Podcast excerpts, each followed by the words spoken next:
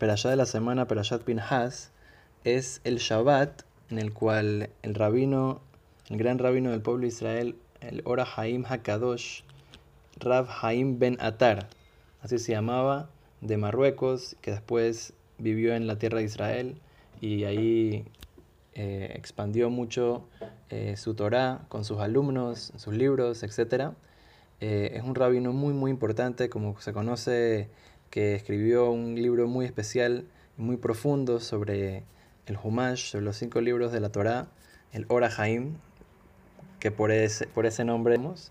Entonces, eh, vamos a compartir una pequeña idea que él trae en la Perashá, y es muy interesante que justo en la Perashá que él falleció, trae una explicación que más o menos trae el nombre de su libro. Entonces, voy a leerles esta explicación y después les voy a contar un poquito más sobre este gran rabino, el Ora Haim Akadosh, una persona muy muy especial, que este Shabbat es el Shabbat que él falleció. Aunque sea que la fecha es un poquito diferente, ya pasó eh, esta semana, ya pasó la fecha, pero el Shabbat es el Shabbat eh, Perashat Pinhas, de la Perashat Pinhas. Entonces, dice aquí el Ora Haim eh, en el eh, Pasuk 27 de la Perashá, eh, Perek 27, Pasuk 13, dice que Dios le está hablando a Moshe Rabenu que él va a ver la tierra de Israel, pero no va a poder entrar.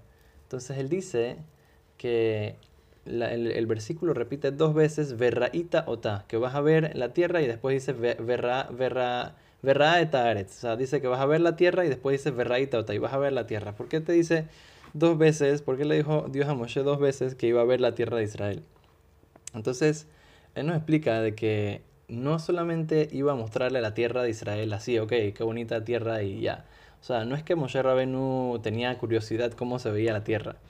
Nos está explicando una cosa mucho más profunda. Dice, el, eh, el lenguaje que él trae dice que es Sher, Hashem Nisit. Dios lo hizo ver una, una visión milagrosa. Masheenkoach Beshiur Ain Tviat lirot beora shemesh, zulat beora ganus yadua. Sé que es una luz especial, una, una profundidad especial en la vida, que es una cosa que trae mucha alegría, mucha, eh, eh, mucha satisfacción de que pudo entender secretos muy, muy grandes eh, de conexión con Dios y de esta manera también se conectó con Dios de una manera mucho más profunda de lo que tenía ya Moshe Rabenu.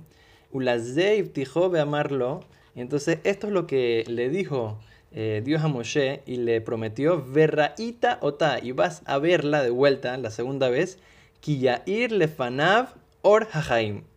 Entonces ves que trae la palabra or hajaim, que va a, que va a, iluminar frente a él la luz de la vida, la luz de la vida, o sea, son palabras muy profundas, pero vemos de que, de que Dios no solamente le mostró la tierra que será la Moshe Rabenu, por tanto, tanto sacrificio que hizo por el pueblo de Israel y tanto que se esforzó para enseñarles la Torah, etc., su pago fue que le, le dio luz, eh, luz de vida, aunque sea que ya estaba a punto de morir.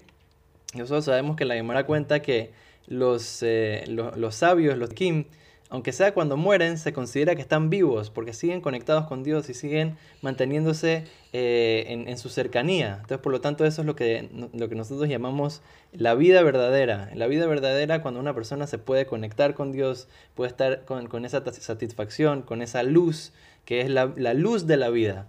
Entonces, eh, ¿qué, mejor, eh, qué mejor explicación para poder mencionar en el nombre del Ora Haim Akadosh que una, que una explicación que dice su, el nombre de su libro, Lefanab Or la luz de la vida. Y la verdad que si nosotros nos podemos a ver la, la vida de, del eh, Rab Haim Benatar, del Or era una vida que primero que todo fue muy difícil, pero de mucho sacrificio y de mucha conexión con Hashem. Fue un cabalista muy, muy grande.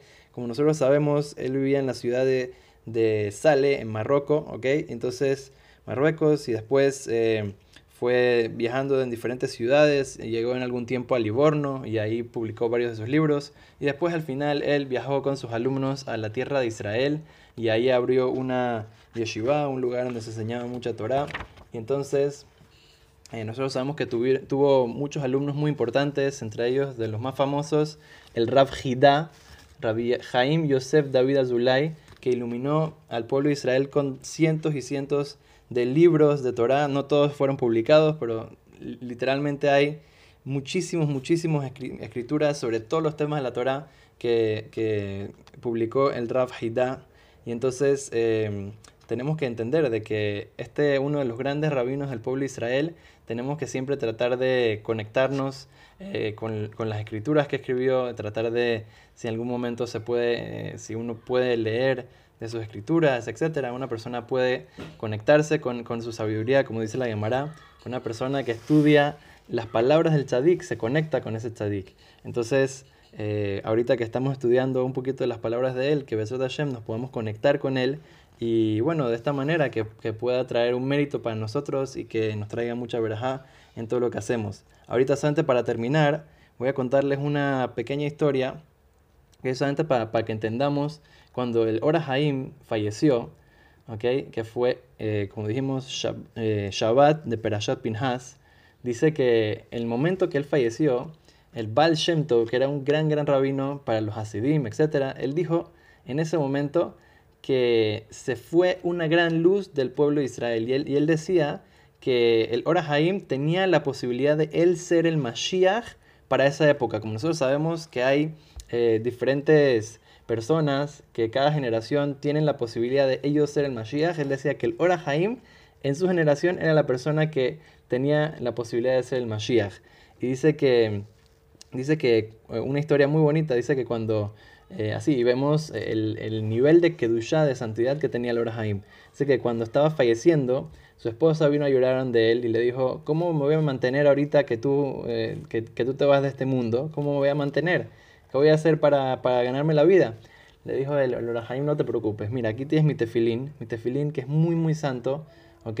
Entonces va a venir una persona, después de que yo, de, que yo fallecí, va a venir una persona y te va a comprar este tefilín, te va a comprar este tefilín por 300 monedas, y eso era muchísima, muchísima plata. Acéptalo y con eso vas a poder vivir de ahí en adelante. Solamente recuérdate una cosa muy importante.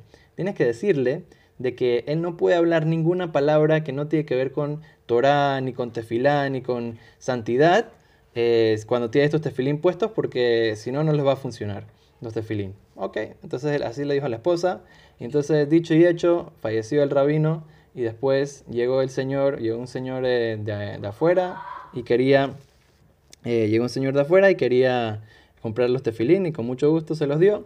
Entonces, eh, dice, que, dice que el Señor los usaba con mucha santidad y, le, y, se, conectaba muchísimo con Hashem, sentía la santidad de los tefilín cuando rezaba y cuando estudiaba Torah, etc.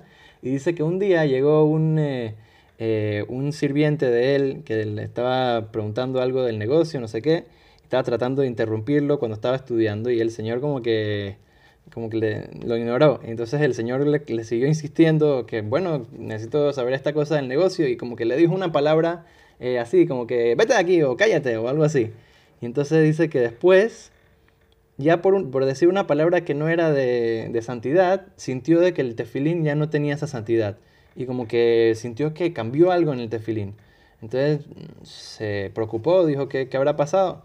Entonces llevó el tefilín para que el, el, sofer lo revise y como nosotros sabemos, en el tefilín hay, eh, adentro del, del, tefilín hay unos pergaminos, ¿okay? que está escrito el Shema y el Kadeshli, etc. Entonces dice que abrieron los pergaminos y salió que los pergaminos estaban completamente en blanco. O sea que todas las letras, en un principio había revisado el pergamino y estaba todo escrito belleza.